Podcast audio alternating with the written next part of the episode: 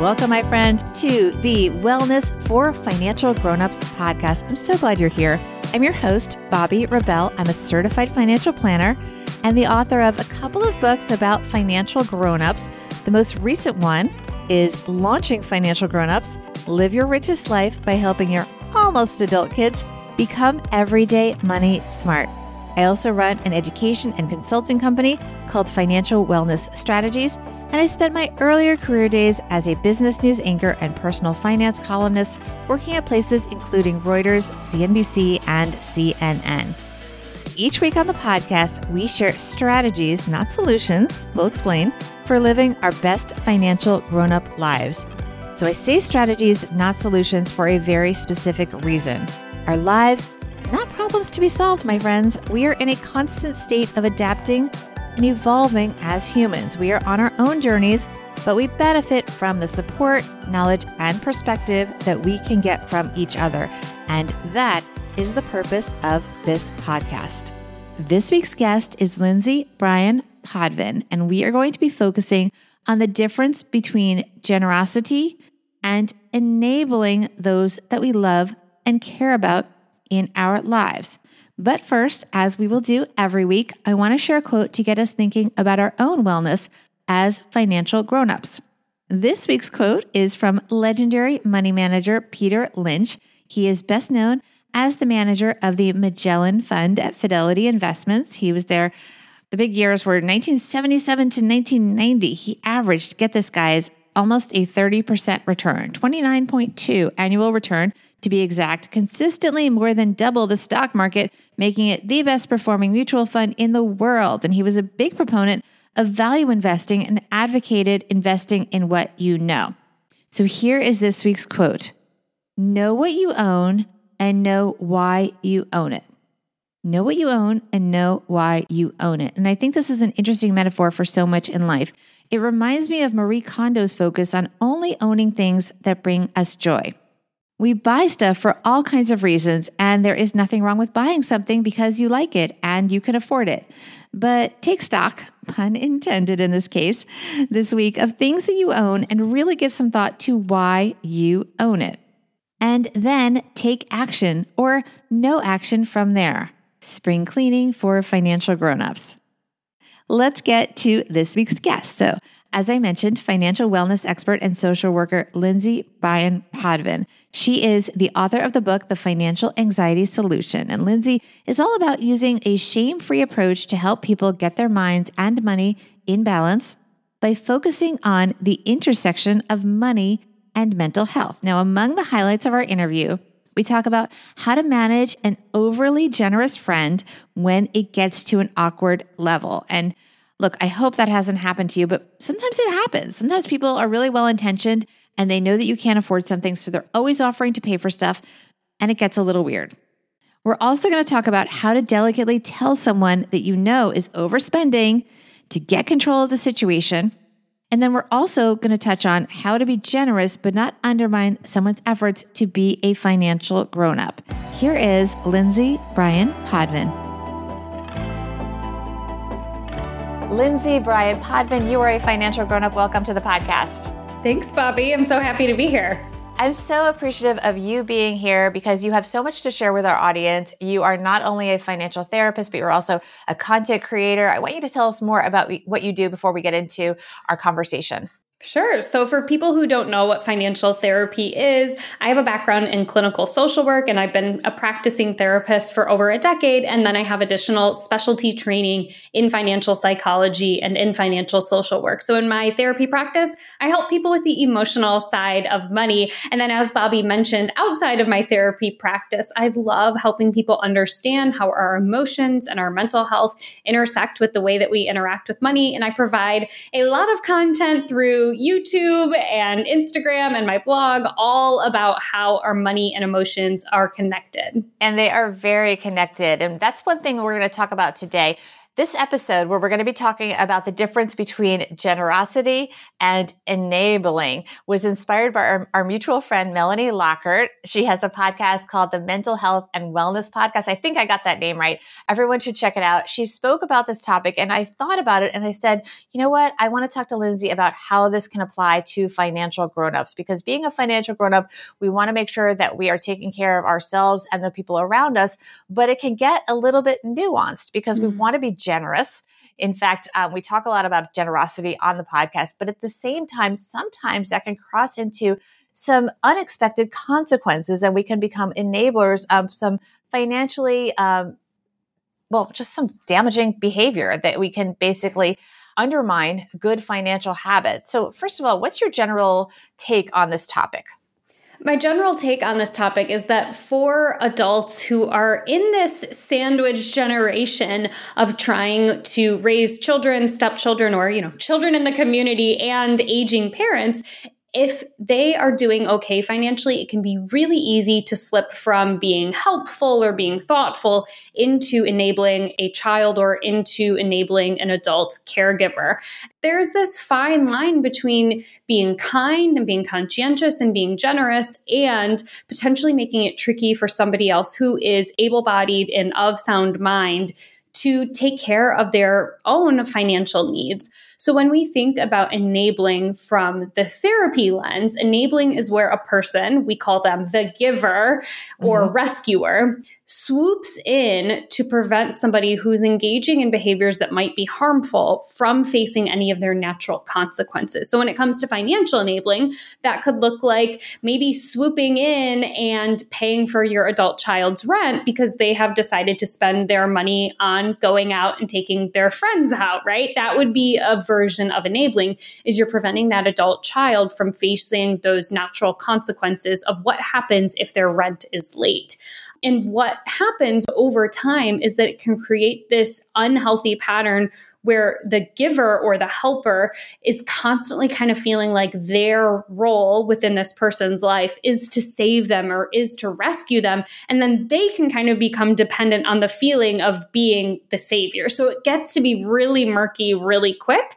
And when we think about generosity, I like to think about it more of kind of your one time offerings or having really transparent, generous conversations with an adult child about the financial gifts that you might provide them. For example, if you have an adult child who just graduated from college, maybe you say to them, My my generous gift to you is that I will help subsidize your rent for the first three months while you're getting on your feet. Then after that, I'm going to pull that money back. Not because I'm mean, not because I'm, you know, cutting you off, but because I want you to learn how to manage your money. And I understand that those first few months can be a little bit tricky getting on your feet. So the generosity is where you give something clearly, kindly, and without the expectation of something in return. Whereas enabling is you giving something with the hopes that you're going to get something in return. Right. And the classic situation that we hear about very often, and I know my friend David Bach has talked about this quite a bit, is your child or someone that you care about, someone that you have financial mm-hmm. ties to. It could be, for example, even a romantic partner. They get into credit card debt and you bail them out and you say you're not going to do it again, but then it happens again. Mm-hmm. And maybe the consequences would hit them and you. So how do you handle that? Yeah. Oh, it's so tricky in those situations. So, when it comes to credit card debt and that cycle that we tend to see happen a lot, where somebody racks up credit card debt, they either work really hard to pay it down or they pay it down with their partner and then they get back into it again when you're going to have a generous conversation with somebody like that, you may say, look, in order to prevent this from happening again, let's put a freeze on your credit and let's maybe get you into therapy to figure out why this is happening again and again. Because it is probably more likely that they are trying to scratch some sort of itch with that shopping. Because when we think about shopping, it releases a host of feel good brain chemicals for us. So it makes it really challenging to stop shopping if that's somebody's kind of go to coping skill, right? When we shop, we get that rush of serotonin, dopamine, oxytocin, or endorphins, mm-hmm. depending on what we're shopping for, time of day, etc. So it could be a loving and generous thing to do to say to your partner, look, we're going to pay this off together. Let's freeze your credit and let's make sure that I, as your partner, am not enabling this behavior. And you are also getting the help that you need to find some other healthy outlets to get those feel good brain chemicals outside of shopping a lot of this generosity versus enabling can get very nuanced when it comes to friendships, especially when yes. people have different levels of financial resources and often through nothing that they are, are nothing directly through their own actions. So let's say yeah. a scenario. You've got young people that have jobs. They're both working hard, but one maybe has family money and has a little more mm-hmm. wiggle room financially than the other. The one with more money wants to go somewhere and is perfectly capable of paying for everyone you know, we've got the person drinks on me. That's great. That's very generous. But talk to me about how that, you know, how does that really play out in terms of this whole scenario?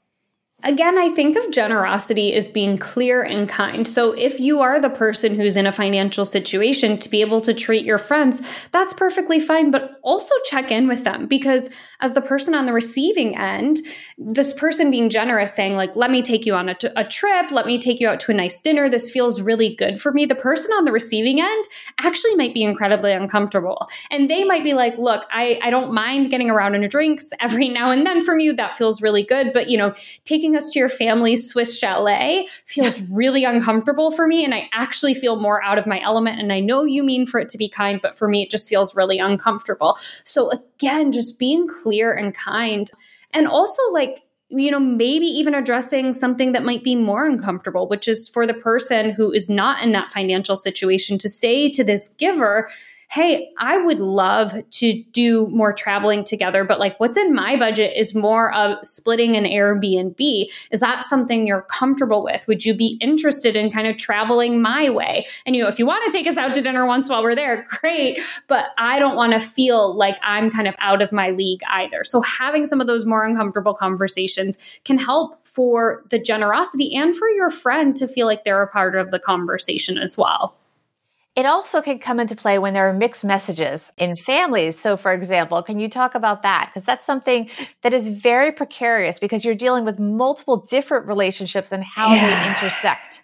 Yeah. So, a kind of classic example of this is, you know, nice parent and mean parent, or like good cop, bad cop, that kind of dynamic, where you have one parent who likes to be really kind, feels it's very important to be generous, but that generosity often sometimes is met from their partner with like you're enabling our kid or you're never letting them face natural consequences. And it can set up this weird triangle where the adult child knows who to go to when they need their cell phone bill paid or when they need their parking ticket paid. They don't go to the tougher parent, they go to the parent who they know is going to just log into that account and pay that bill for them.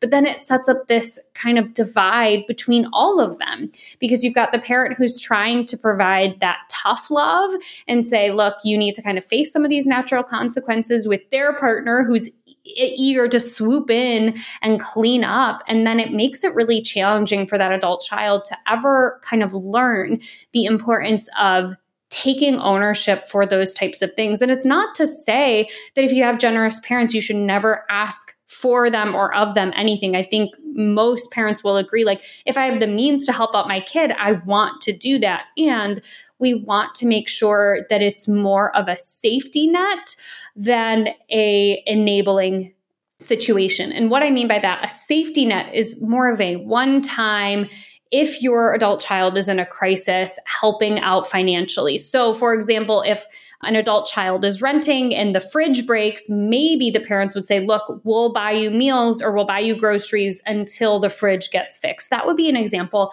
of a safety net financial support versus like, Well, you can just use our credit card for groceries from here on out, which might be more enabling does the response from a parent have to vary? I mean, how do you sort of figure out the difference? I mean, I guess it's it's looking at is it something that they caused or is it some or that they're eh, in other words, the refrigerator breaking, I mean, that's just not their fault. But then again, that's also life and maybe you shouldn't be there. It's it's tricky because I know I would be there. Yeah, I'm going to write the check to fix the fridge, and I think most parents are, even if it's going to be their to their own financial detriment, which is something that we talk a lot about with launching financial grown-ups. Is it's great to help your kids, but the greatest gift you can give your children is not being dependent on them later in life. So you have to be careful with that also think about when we are not allowing folks to face natural consequences or to use your term have skin in the game we're also robbing them of their ability to trust that they know how to problem solve or that they have the capacity to be responsible in certain ways. And that goes to your point earlier with the fact that you put up guardrails with things like subsidizing the first, maybe post education, first career years of of a young adult's life. There's nothing wrong with subsidizing rent, but there should be messaging that there's a timeline for it and an expectation that can be adjusted. Of course, if something happens, we're there for our adult children, but there has to be an expectation that we believe in them because you do undermine their confidence if you don't let them know that they're they can be okay without you also that you're there for them when they need you you're there for them when they just want you but you also believe in them Mm-hmm. And it can be really healthy for the adult child and the parent's relationship once that particular financial support is removed to connect about things beyond are did you pay my bills this month right it can yes. actually help to deepen that conversation and that transition from you know emerging adult to adult there's so much opportunity to deepen further with your parent or with your adult child if you are connecting and talking about things besides that dynamic of I give and you take because it can become very transactional then. You have a young adult child, maybe you're subsidizing their first couple of years in their career, and the conversations can focus, the communication can focus on, oh, I got this bill. Are you paying it? And I think it's really important to sort of ease them off that. So maybe if they are using your tax accountant, you can say, well, I will pay this percentage of the bill this year and this percentage next year, but you have to take control of all the communications with the accountant.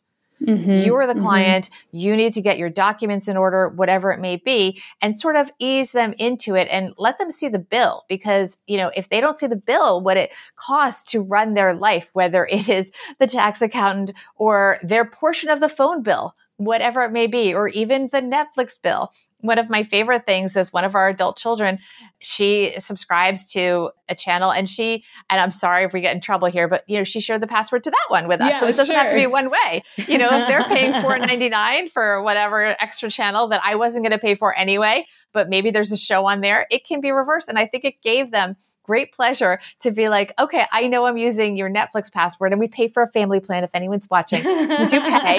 but, you know, i I know I'm using your Netflix password, but you can use my password for this and we can all share. And, and the whole idea of the family ecosystem and letting them know that, you know, yes, you can pay for dinner 99% of the time, but it's kind of fun if maybe they pay for dinner on your birthday or whatever it may be. And it probably gives them a lot of pride. I know it's always, it gives me a lot of pride when, you know, we do something for our parents, my siblings and I, for various life events and stuff. Totally. I can remember vividly the first time my partner and I paid for a dinner for our in laws and how good it felt to be able to treat them. And obviously, mm-hmm. over the course of our lifetimes, like buying them a dinner is a drop in the bucket compared to all the things that they've done for us.